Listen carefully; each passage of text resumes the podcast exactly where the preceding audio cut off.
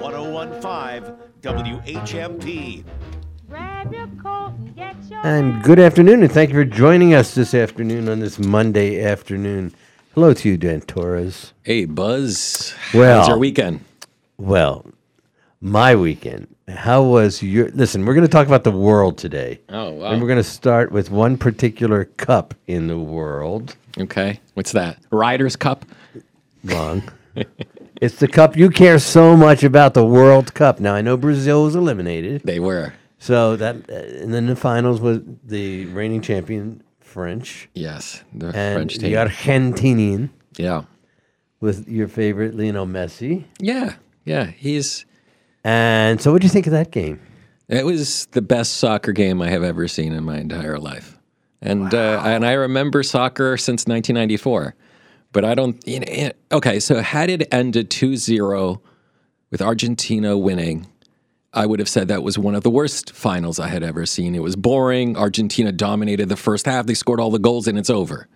But that's not what happened. The French team, once they got a goal in, I knew game on. They have 10 minutes to tie the game. They did tie the game. It went into extra time. It was really exciting. And then it ended in penalties. And so, yeah, it was exciting. I'm happy for Lionel Messi. I'm a fan, even though I'm Brazilian. So many say he's a- the there's a- greatest offensive power in the history of Yeah. of world football, and he had never won. And he had never won a World Cup, and that would always hang over his legacy because he, he is probably not going to be at the World Cup in 2026 here in the United States. It's most likely because of age.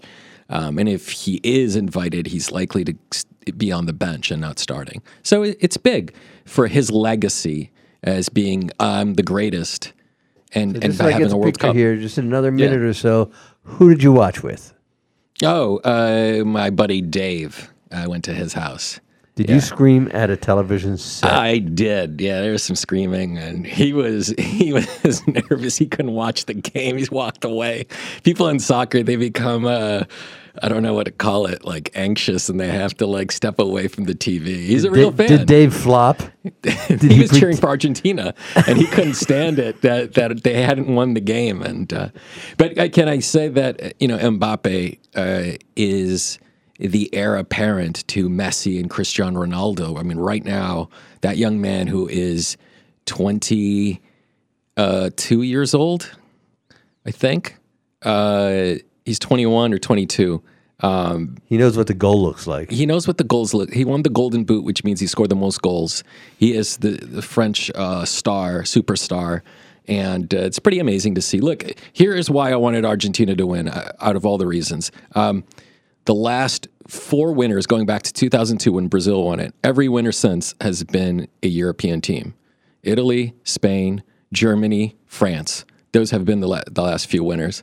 And it's like, hey, if France wins again, they've won now Viva to America del Sud. Oh, yes. And I didn't want a team to win back to back, which only the Brazilians and the Italians have done. Well, I was happy for you, and I heard I couldn't watch it, but I did hear and it's a great I read game. extensively. Bill Newman, who does not watch soccer, loved it. So Well, there you go. Then it must be.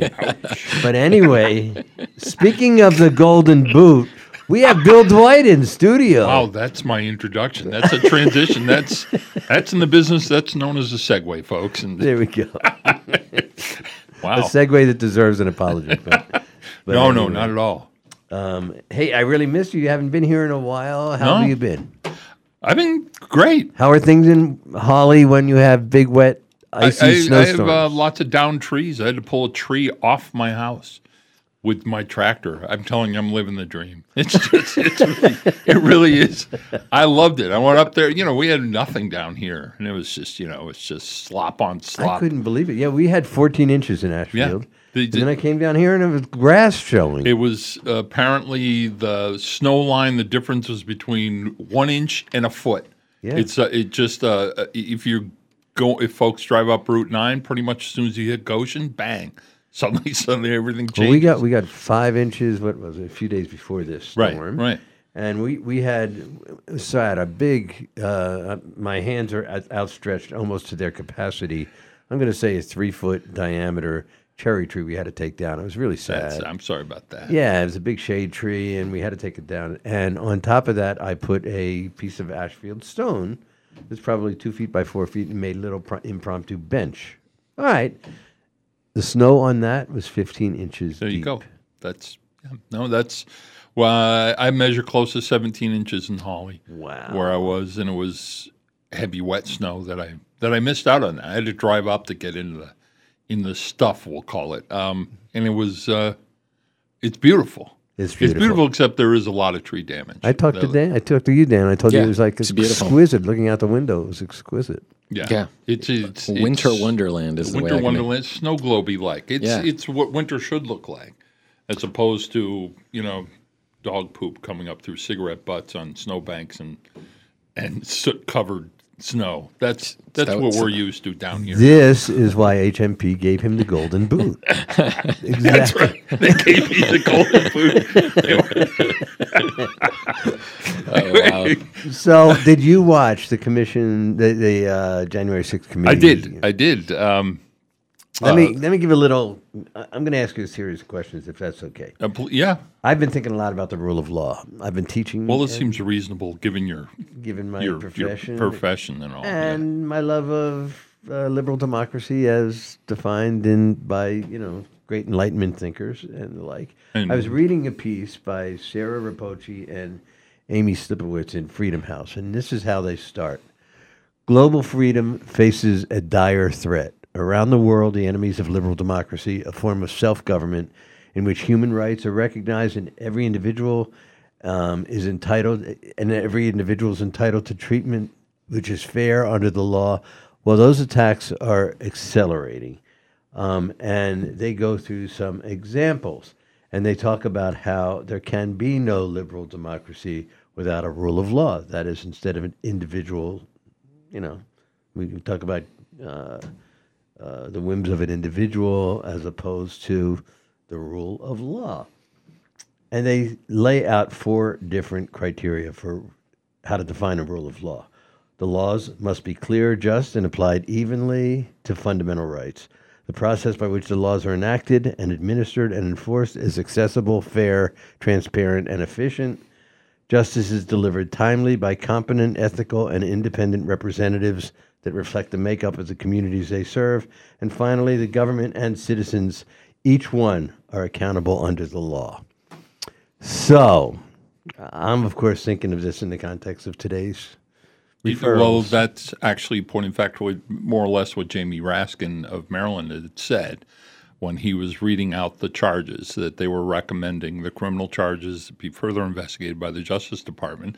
Um, was that they it would be an, a complete failure if they did not acknowledge and recognize and did not make these recommendations given everything that they know now that their a special brand of justice would be applied for people in elected high positions or with wealth and that would well while that does occur on the rarest of occasions in the United States that there is some deference made to position um, in this case they said that they would definitely be remiss if they did not make these charges for those very reasons. And you're absolutely right. I mean uh, you know this is we haven't really been forced to face the whole concept of what the Constitution is and what it means and how it is applied, fairly or unfairly, in this country for a long time. I mean, even with Richard Nixon, it was more or less, it was, it, the Constitution wasn't at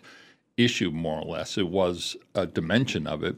In this case, the whole Constitution and the oath of office and the apparent, and I'm being kind, apparent violations that Donald Trump systematically mm. committed during the course, particularly throughout his tenure, but also currently, but more specifically on those few days surrounding um, the final tabulation of the electoral college votes, which he tried to stop, Right. which he tried to subvert, and He tried to subvert the, the tabulation itself. the tabulation itself by calling and and those and and we were ahead. You got to stop now. I'm sorry. I'm sorry. Yeah, yeah. That's what he did. He did do that as soon as um, they were ahead with the.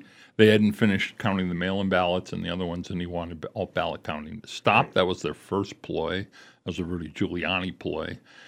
Um, subsequent to that, then also declaring that everything was false, and uh, despite his own Justice Department saying "Eh, we've investigated and vetted everything, every accusation you've come up with, and nothing indicates that any of these subverted this outcome. Um, it's interesting. Most of the cases of uh, election violations that I've heard so far have all been people voting Republican. Uh, you know, and they're individuals. They didn't affect the race one way or the other, but they were individuals vo- voting in two states in some cases like that. And it's um, this is something. These are seeds have been planted for a long time by the Republican Party with intent um, to basically call for one to diminish people's um, trust in the election system. I mean, and this is a strategy of a minority party trying to just dampen um, votes, so to discourage people from voting, and then at the same time, um, you know, working district maps, gerrymandering, if you will, and um, and then basically priming everything for Donald Trump to take it the step that it they probably most Republicans weren't thinking of going, which is to say, it was all false. It's all a lie. It's all being manipulated by the deep state in order to keep George Soros in charge of the world. Hmm. And i- it is, and there were 74 million people who believe that, who maybe still do, which that also still makes me feel really, really uncomfortable. Right. Are, are you as angry at those people as you are at Donald Trump? I'm as angry as the enablers that uh, saw an opportunity in Congress and the Republican Party who decided to sell their souls in order to crawl on the back of that tiger and take it for a ride. Tho- those people, I mean, you know, you, you've seen some who've since been a little more contrite, you know, even on the Operative word there is little. yeah, well, I mean, for instance, Mitch McConnell basically saying at, at the time that they were able, uh, able to um, reconvene after the riots and the um, say that this was Donald Trump's fault. He has lost the election, blah blah blah. But the fact is, they they really chose to, and and this is you know, and it's not exclusive to the Republicans, but the Democrats. I mean, the Republicans have turned it into a fine art. I mean, you know, starting with Pat Buchanan convincing Richard Nixon on the Southern strategy that we can we can apply and use racism in order to create a voting bloc that used to belong to the Democrats. Um, they used to own racism. Now, now you know, now the Republicans should take By way, charge. of it. Pat Buchanan, who was in one interview, he was asked, "Are your policies racist?" And he said, "I'm trying to win a job. Don't you understand? That's, Yeah, yeah, that I'll sell myself That's about a job." sums it up.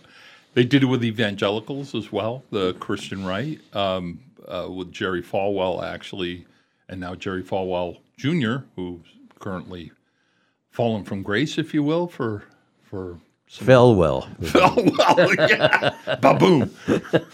And um, But and I want to I want to interrupt you, Bill Sure. Dwight, because you, so many of us who consider ourselves patriots, who love the concept of liberal democracy and the Constitution's aspirations, but you actually lived it as president of city council.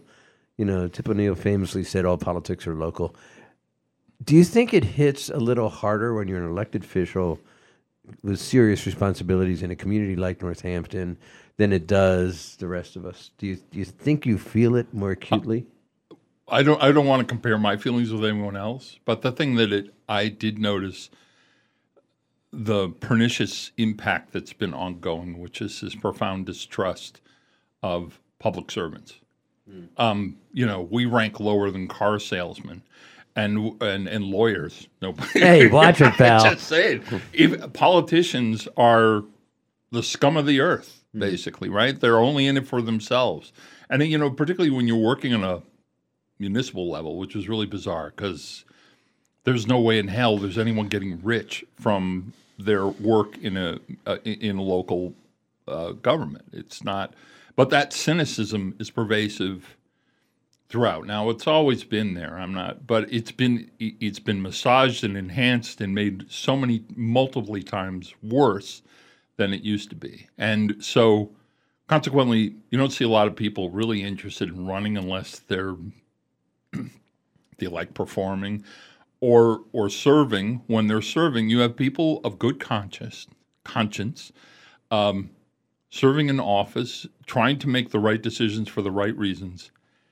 and they are everything they do is suspect and considered the act of a fool who's out for themselves, and that that is that's a tragedy. It's really a tragedy. It's really terrible. I have nothing but profound respect for people who give of themselves as public servants for little or no money or stipend in this region, and um, and I hear that kind of cynicism, and it's really sad. We we're going to take a break. We're talking with Bill Dwight. Um, we're just talking. Yeah, that's what I do. We back, and we, we'll talk some more.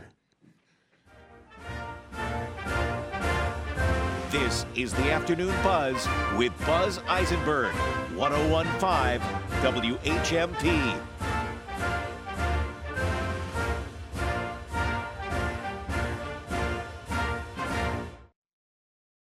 When it's happening here in the Valley, we're talking about it. hearing the verdict and hearing the words racial animus were extremely painful for certainly for myself and for the women and men of the Greenfield Police Department who really do go to work every day to serve the people of Greenfield. 1015, 1400, and 1240. We are the Valley. We are WHMP. Cooper's Corner in Florence can be a real time saver for you around the holidays. When you run out, run in. We have what you need. Cooper's is also the place to order fresh, baked from scratch pies or to pick up a nice wine or fresh produce or deli party platters. Cooper's Corner, a part of the community for nearly 50 years. We're the Coopers, we're your neighbors, we treat you right. Main and Chestnut Streets, Route 9, Florence. Open every day of the year. And in Northampton, State Street Fruit Store Deli Wines and Spirits has what you need for the holidays and all year long. Open seven days. The State Street Deli has the cheese you want for holiday entertaining like genuine Italian Parmesan, brie with herbs, Morbier, French Saint Andre, and award-winning domestic cheese such as Vermont Cheddar, Maytag Blue, and goat cheeses. You'll also find at State Street a great selection of cold cuts and pâtés, and we create the best deli platters and fruit baskets State Street Food Store, Deli Wines, and Spirits in Northampton. Open till 9 every day. The holidays baking, wrapping, decorating, and of course, shopping for that special gift. Hi, it's Jessica, owner of Fitness Together in Amherst and Northampton. This holiday season, consider giving a private one on one personal training session with a Fitness Together gift card. Stop by our locations, Amherst or Northampton, to pick one up in person. Or give us a call and we'll drop one in the mail. Give a gift that keeps the ones you love fit and healthy. Happy holidays from all of us at Fitness Together. When it comes to investing, we're taught the higher the risk, the better the reward. Francis Ram, the money doctor, says it isn't necessarily true. We need to remember that with risk comes the potential for losses, and making up losses can set us back, or worse, delay our retirement. You've heard the testimonials for years about how her patented program helps people become 100% debt free far ahead of schedule. But did you know that for more than 35 years, Dr. Ram has been helping people retire well without unnecessary risk? Dr. Ram says most people mistakenly accept that in order to earn attractive interest rates, they must tolerate risk, and that choosing safety means settling for lackluster returns. But it doesn't have to be that way. You can earn competitive rates and minimize taxes without risking a single dollar of your hard earned savings. Contact the Money Doctor at Hug Your Money for a free consultation. Call 413 773 3333 or visit hugyourmoney.com.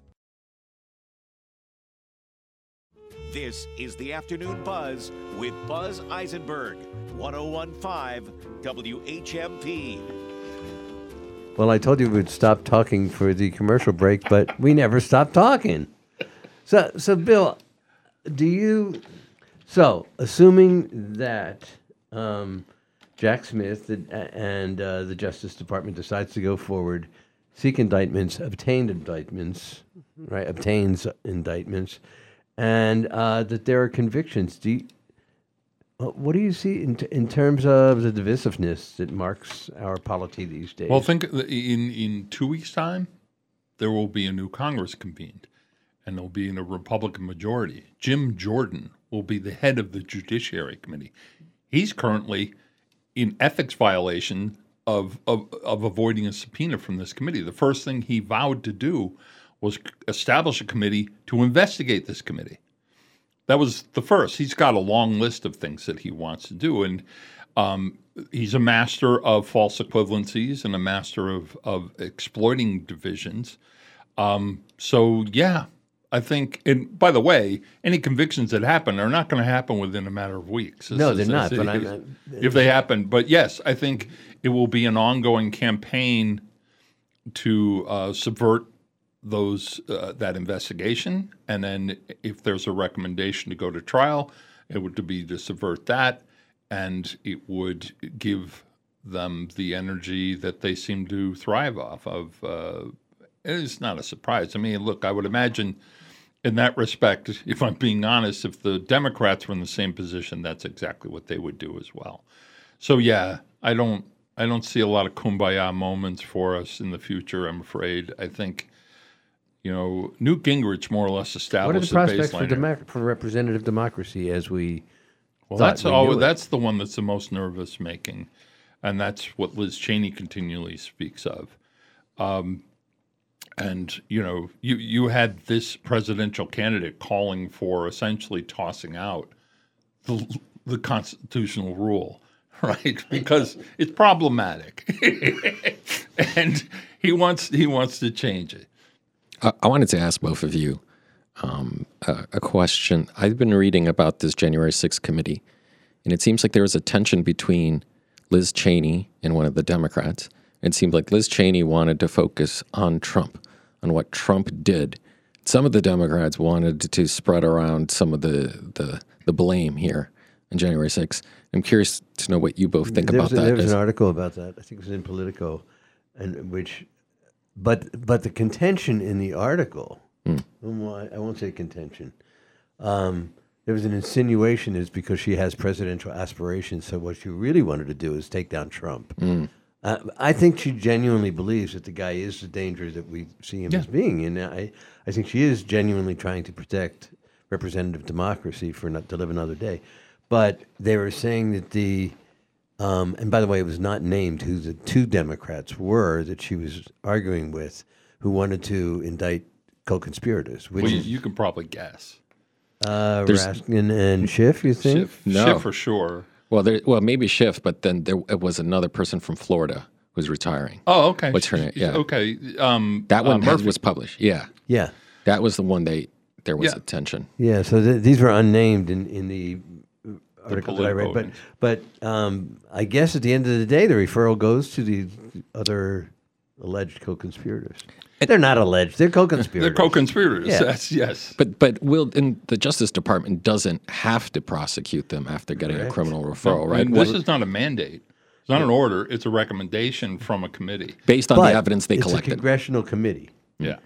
right? And it, it's to a Justice Department headed by a Democrat that was confirmed by this. so, so, Senate. so does that mean another special counsel will be Well, we got or No, already we got have one. one? Do we just add it to? yeah, Jack Smith yeah. is already there. But but isn't he looking at the Mar-a-Lago? His work Documents? Just, his workload just got a little bigger. Oh, okay, all right. I didn't. un- Okay, Those, Yeah. those are all the federal, all the federal charges. Never mind the uh, uh, the various district courts throughout the country that are currently also investigating. in superior courts. Yeah, in Yeah. in, in New York State, it, it's uh, the, the, Letitia James, the Attorney General, in in Fulton County, Georgia. It's an election thing. I mean, there's, and that's not to mention all the civil stuff about the Trump organization. It's which they've already lost one. Uh, Letitia James successfully prosecuted that, and uh, and the, although Donald Trump Trump, was not actually mentioned ever at any point, but of course, other than the name Trump organization. Trump, yes, yeah. No, the guy is a crime family. It's a it's a crime family. Well, you know, and and uh, you were speaking about accountability before, and I think that's the emphasis on this. There has been, never been accountability for his behavior since he was a you know teething. He and which is why we have the Donald Trump that we have. They're really he has never despite the fact that he basically does what he wants to do for him very selfishly, there have never been consequences. There, he's never suffered any punishment, even when racism was determined uh, in their organization, in their in their apartment rentals and things like that. When when or when his firm had been uh, charged, prosecuted, and convicted before, no real consequences. And that's what he's learned. And so far, and the same thing, I mean, you know, his argument is I just fight back harder.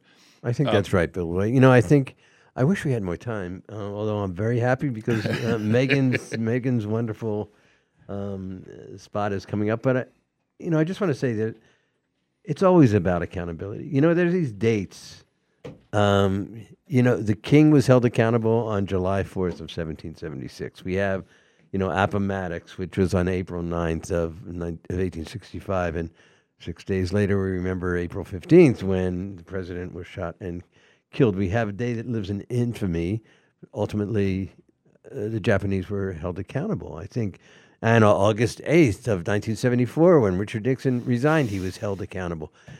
It's taken too long to get to the point where there were these referrals because it was obvious to all of us that Trump and his cohorts were guilty of trying to subvert a fair and free election. And it has been done with uh, a brashness and a boldness that's never experienced before. No contrition. There's been no sense of contrition or apology, and that works apparently. And some say that he's not capable of it unless we get him in a prison where I think he belongs along with his colleagues. But I, I really don't think we see that. How would that be possible if he has Secret Service protection? I mean, is that even uh, logistically possible? He's, he was always be the ex president. And I think the Republicans would be under well, pressure. as somebody who's opposed to isolation, hold him in isolation. He can be surrounded by a few Secret Service guys. You want him to go to Gitmo then? You know, the oh, got me there. it's Um, not going to happen. So Well, listen, it is time. We have to take a break. Bill Dwight, I love you as a guest. I love being here, Buzz. So Well, I'm, I'm flattered you asked. We're just going to have to nail you again. You know where to find me. Yeah, Hawley. Yeah, that's right. We're going to take a break. He's going to go back and take a tractor and remove a tree from his house. We're going to take a break, and then we're going to come back with Megan Zinn, the writer's block, right after these messages. This is the Afternoon Buzz with Buzz Eisenberg, 1015 WHMP.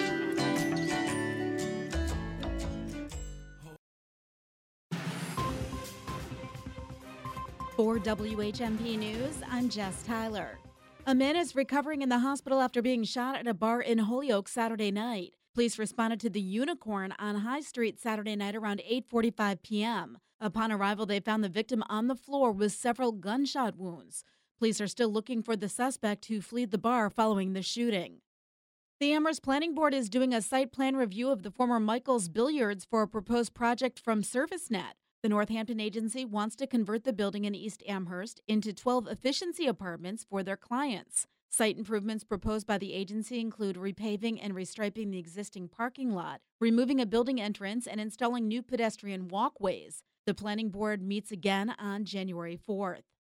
After a year of negotiations and arbitration, the City Council last week approved the recently signed Westfield Patrol Officers Coalition Succession Agreement for July 1st, 2022 to June 30th, 2025. Last month, the City Council approved a separate contract for police superior officers who are represented by a different union than the patrol officers. And Joe Kennedy III, the former Massachusetts congressman who challenged Senator Ed Markey in 2020, will be appointed by President Biden to a special envoy for Northern Ireland. The role will focus on economic development. Ireland's internal politics have been fraught since the UK decided to withdraw from the European Union. Sunshine and scattered clouds, breezy this afternoon, a high of 36 to 40. Mostly clear tonight, evening temperatures in the 30s, overnight lows in the teens and 20s, and a mostly sunny day here tomorrow, a high of 34 to 38. Still tracking a light mix to rain for Thursday night and Friday. I'm 22 News Storm Team meteorologist Brian Lapis, 1015 WHMP.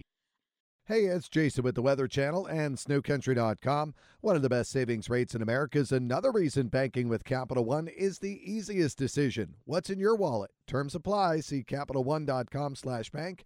Capital One N.A. Member FDIC. Well, many mountains in the Northeast measured that weekend snowfall in feet with big snow giving an early season a big push.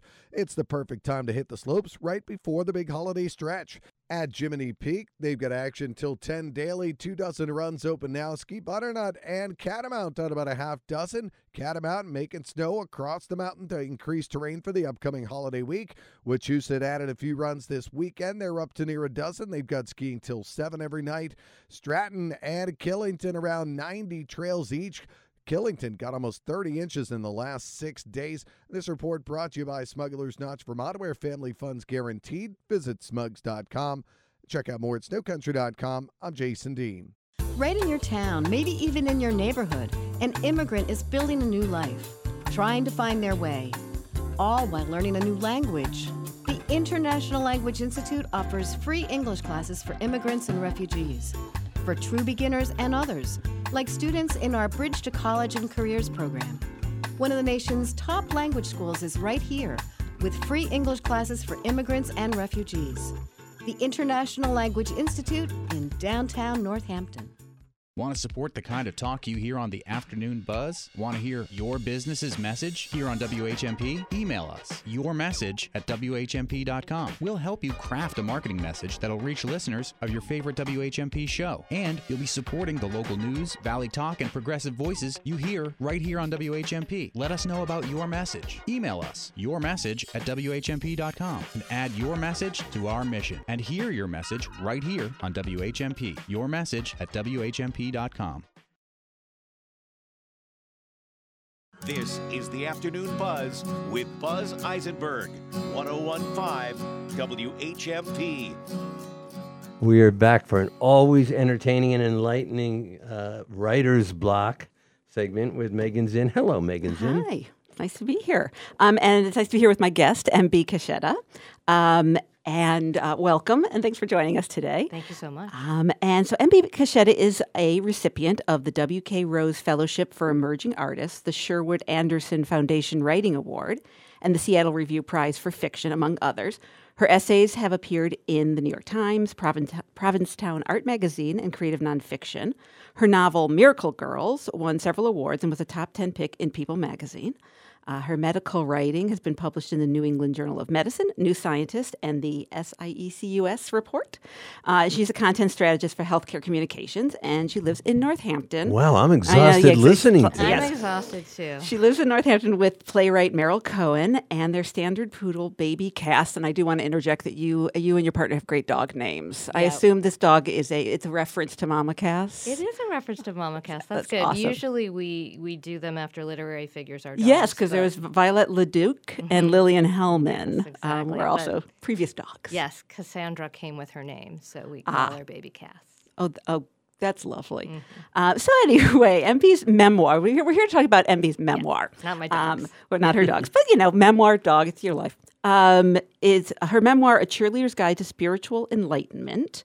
Uh, it's a collection of um, mem- it's a memoir, but it's a collection of essays, and it was published in November. Um, and it's available at Broadside and Odyssey locally, and then online at the various um, online outlets. So launching in after that. Um, That was so- too long. Oh, yeah. I don't know yeah. Well, you've done too much. Um, so, what inspired you to publish a memoir now? These essays I've written sort of across my Mhm. life. I, I, I didn't really set out to publish a memoir. I just have always, while I've been working on my fiction, I've always written an essay here or there. I'll, I'll respond to a call for submission Mhm. or a prize, and they'll have a topic. So I, I've been writing on that probably since 1997. Okay. And then um, I sort of put them all together, uh, maybe five years ago, and kept trying to make it work as a whole. Mhm. Kept revising, Mhm, revising. I mhm. have an editor. She kept revising, revising. Um, and then I got long COVID. Yes, I added as you talk the- about in the book. Yeah, and I added the last essay, which is about having long COVID, and um, I don't know, put it all together and did it sort of from bed, and it all kind of worked, and and then and then that was the memoir. That was okay. Um, what um, had you? Al- Although you didn't set out, I mean, to write a memoir in the same way that some people do, but have you read any other memoirists, memor, memor, I I don't know how to pronounce Memorable it, memoirists um, for inspiration? Is there um, other people whose memoirs have been particularly inspiring to you or, or fun to I read? really loved Jeanette Winterson's. Oh, she is. She wrote Orange is Not the Only Fruit. Oh, okay. Remember? And Mhm. um, uh, there was a PBS special about it. It was quite a, a wonderful novel from way back. Um, and what was interesting about her um, memoir was that she, when you got to the end of it, you thought, um, oh, she doesn't know that her new girlfriend is really her mother from the from the beginning of the book. And I thought, oh, I, I don't want anyone to think, oh, she doesn't know what she's doing. So I was very sort of careful to be as sort of honest and deep as I could get. Um, so that's a little bit of a reverse, but Yeah. God, I, I mean, I read all all the memoirs. Yeah. Um, and well, you know, on and on that question about being as as um, deep and truthful as possible, um, how do you how do you go about as you're as you're writing these personal essays, and which you've written over time? Um, how do you go about um, sort of your personal archaeology? Are you just going? I've always wondered when I read memoirs. I'm like, how I don't remember anything. Um, how do they do this? Um, and is it primarily really straight from memory, or do you do personal research? Do you talk to f- people or family members? Do you look in journals or, or whatever? How do you go about doing it? Yeah, I think all of that. Also, I was sort of writing these essays almost in real time. Mm, like an mhm. event would happen, and then I would Ah. write about it. So I didn't. It wasn't that far from memories. Mhm. Um, but I did. Sure, I had to ask um, certain questions of family members, and um, my family's really not that happy that I've written a memoir. So that that was a little, a little hard. Running with scissors. Yeah, well, right. He And then he, he did gave me a blurb. We have a blurb he from. gives good blurb. Oh, really? Yes, to the cover of the book is Yeah, the blurb from he Au- Augusten wrote- Burroughs. He wrote, I knew Mary Beth Caschetta was a brilliant writer from her modern love essay about being disinherited. What I didn't know until I read her stunning nonfiction collection is that she is a, also a trailblazer activist, ex cheerleader, poodle loving almost none, and those aren't even spoilers. I mean, he gives good blurb. He does give good Wow. blurb. Funny I mentioned him. It's Yeah. fantastic. Um, so, um, if in sort of, um, you know, digging into your, your brain and your past as you write things, have you discovered things that you had forgotten about, or um, you know, things that you just really hadn't remembered, um, and dug it dug it up emotionally, I suppose. Yeah, I mean, it, it's always a little emotional going back to, to certainly some of the things in the book that, that happened to me. Um, I think also p- sort of part of ho- how I write, and it's true in fiction too, but but in the essays especially, I I have a feeling that Mhm. I have that I want the reader to have. Yeah. And so sometimes, um, in trying to get there, Yeah. there are new things that I didn't think was going to go in the essay, and Oh, also yeah, sometimes um, you sacrifice the truth a little bit to get to Mhm, the mhm, truth. If you know mhm. what I yeah. Oh, yes. Never let the truth get in the way of a good story. Exactly. As they say. Can I? I yeah, it's a good I- question, right? I've got a question. Yeah, right. Uh, MB Caschetta is. Is it MB? Are you evaluating the truth with the eyes of MB from back then? Are you evaluating the MB stuff that happened back then from the eyes of MB now? That's a good, very good question. I think it's impossible to not have my eyes now. Mhm. I think it's impossible not to have your 2020 and try to make sense of it in the whole.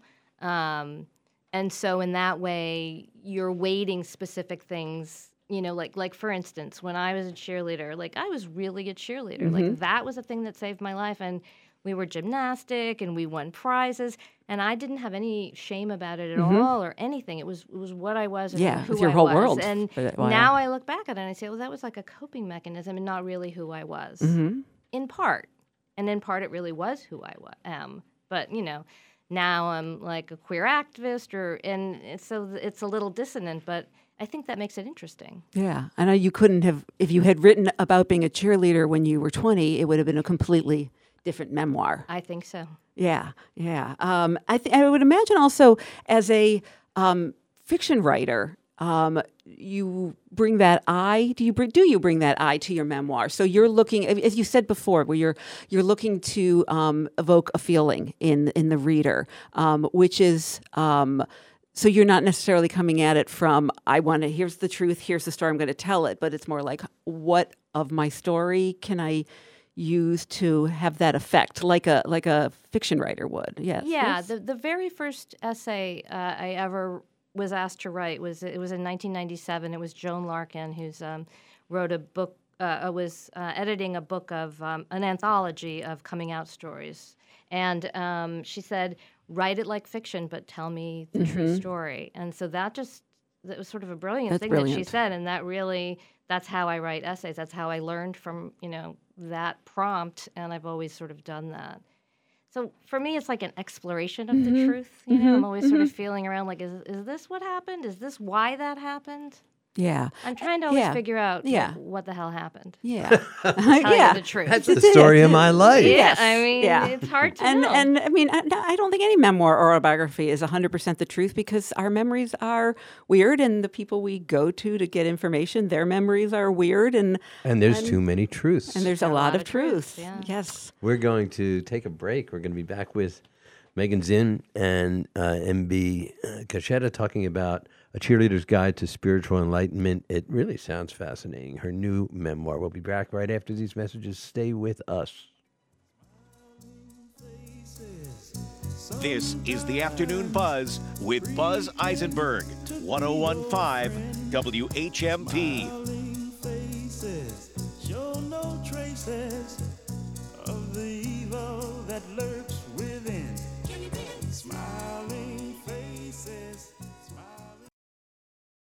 This week's Shop Tuesday is Slainte. This Tuesday at 9 a.m., Slainte releases gift certificates for their restaurant in Holyoke. High up on Jarvis Avenue with a view of Holyoke and beyond, good food and drink, lunch and dinner daily. Plus, a private upstairs party room with a bar. They say it on the old sod and they say it in Holyoke. Slainte. Available this Shop Tuesday at 9 a.m. on the Shop 30 store at WHMP.com.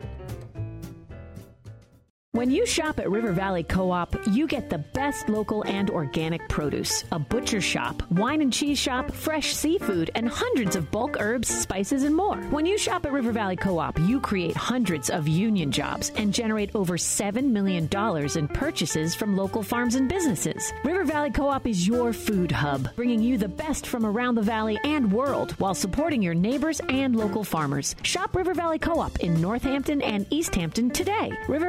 rivervalley.coop. At the Northampton Survival Center, we believe that no one should choose between paying bills or buying food. En el Northampton Survival Center creemos que nadie debería elegir entre pagar sus cuentas o comprar alimentos. We supply free groceries for people in 18 Hampshire County communities in a safe outdoor distribution. Proveemos comestibles gratis a personas en 18 comunidades del condado de Hampshire en una distribución segura y al aire libre. For information about grocery pickup or delivery, call 413 586 6564 or visit northamptonsurvival.org. Para información sobre recogida o entrega de comestibles, llame al 413-586-6564 o visítenos en northamptonsurvival.org. If the challenges of the past year have left you needing help, we are here for you. Si las dificultades del año pasado lo han llevado a necesitar ayuda, estamos aquí para usted.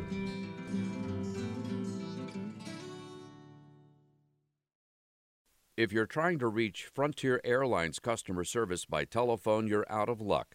The airline has shut down the number amid rising consumer complaints about getting vouchers instead of refunds for canceled flights. Contact is now limited to email or text. The Federal Reserve's latest move, raising its key interest rate a half point, will have an impact on both businesses and consumers.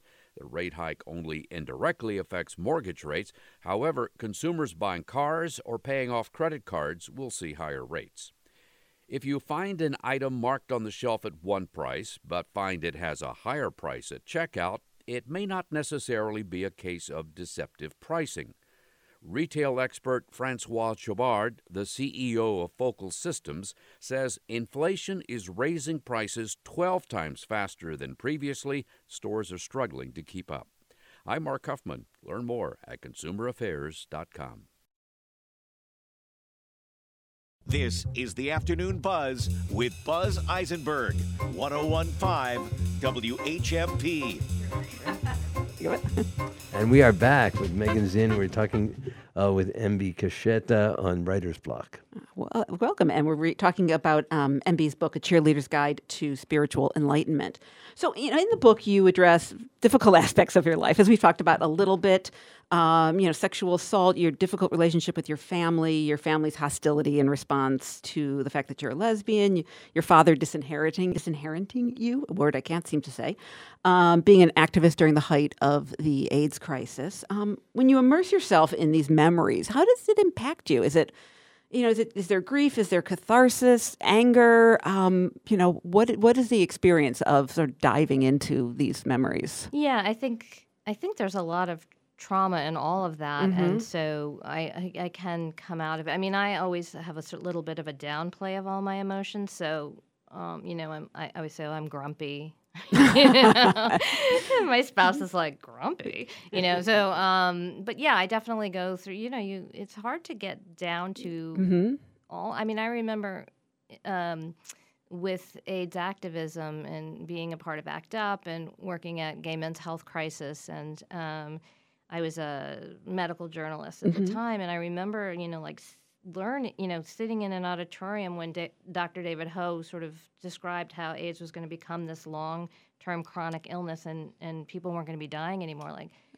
I just remember feeling so numb and not believing it. Yeah, And it was really, it wasn't until I moved here, it was like 2007 when I, re- I was running on the bike path and I was listening to Rent and I just started crying. And it's like so delayed. yeah, like yeah, So many people, right. friends died and it was so, but we didn't have time. And it was probably not something you could imagine, even though the doc, the doctor and the researcher were saying this is what it's going to Yeah. become. To to imagine that Yeah. um, seemed impossible. It- yeah.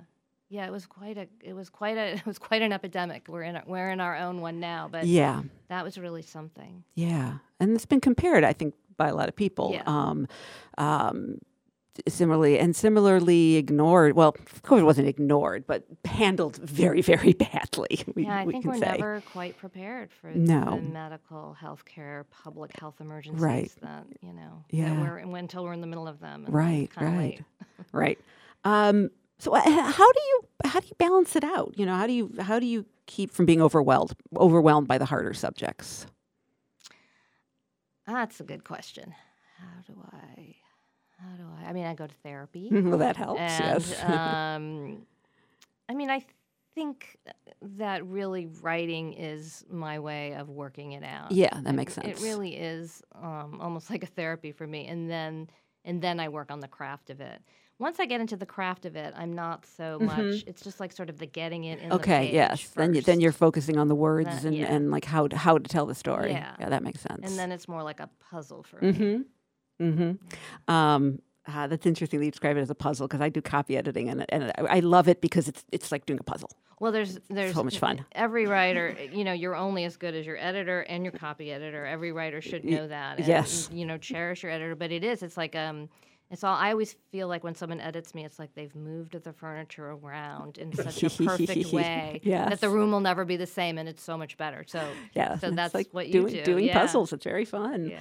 Um, so what um, in general, not necessarily about about this book, but what are um, what's the most difficult aspect of writing for you for you personally? Publishing. I The- think publishing has been really dealing hard. dealing with well, the you're in, publishing you know, world. You're in your room, you're Mhm. writing, you're writing, you're editing, you're maybe talking to one other editor, and then you get it published, and they're like, "Hey, go out there. We're going to put a spotlight on you, and we would like to see you dance, please, and read and talk and ask questions." And it's, they're such different things. Yes. Um, so I've that transition is always a little Mhm, hard for me. I mhm. always get a little anxious in the middle.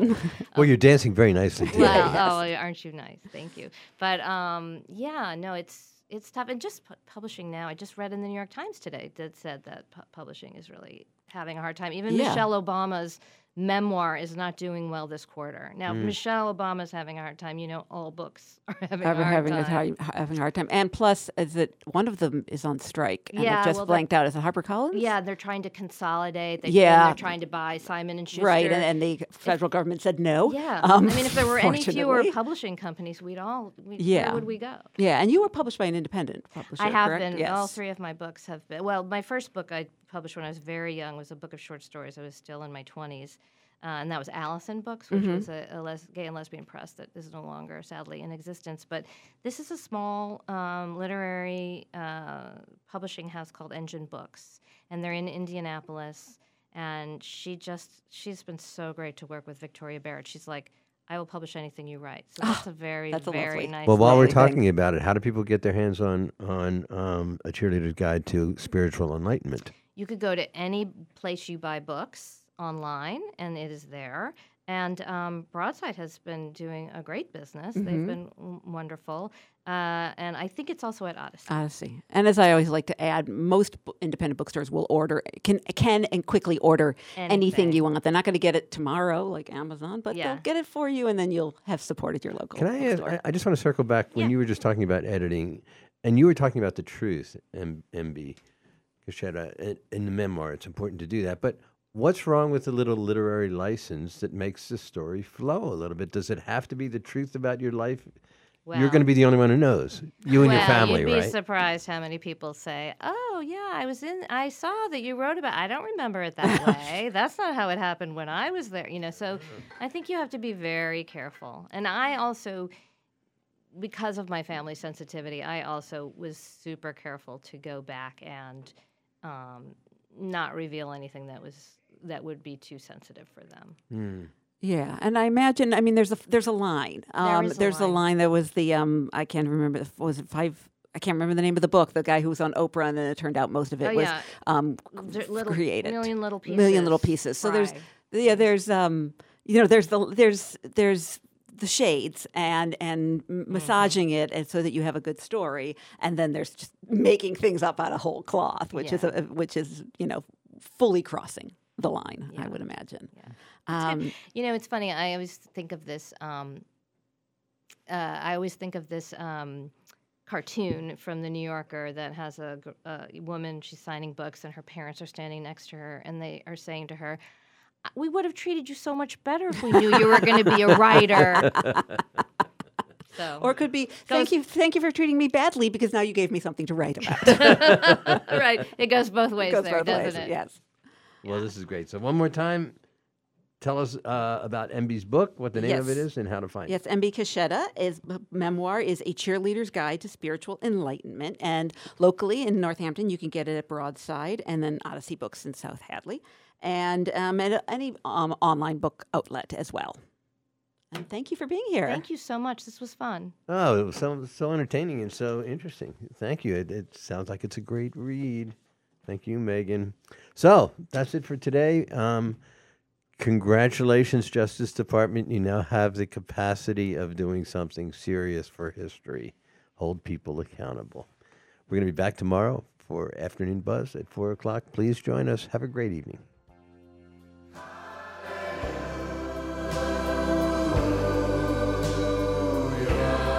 This is the Afternoon Buzz with Buzz Eisenberg, 1015 WHMP.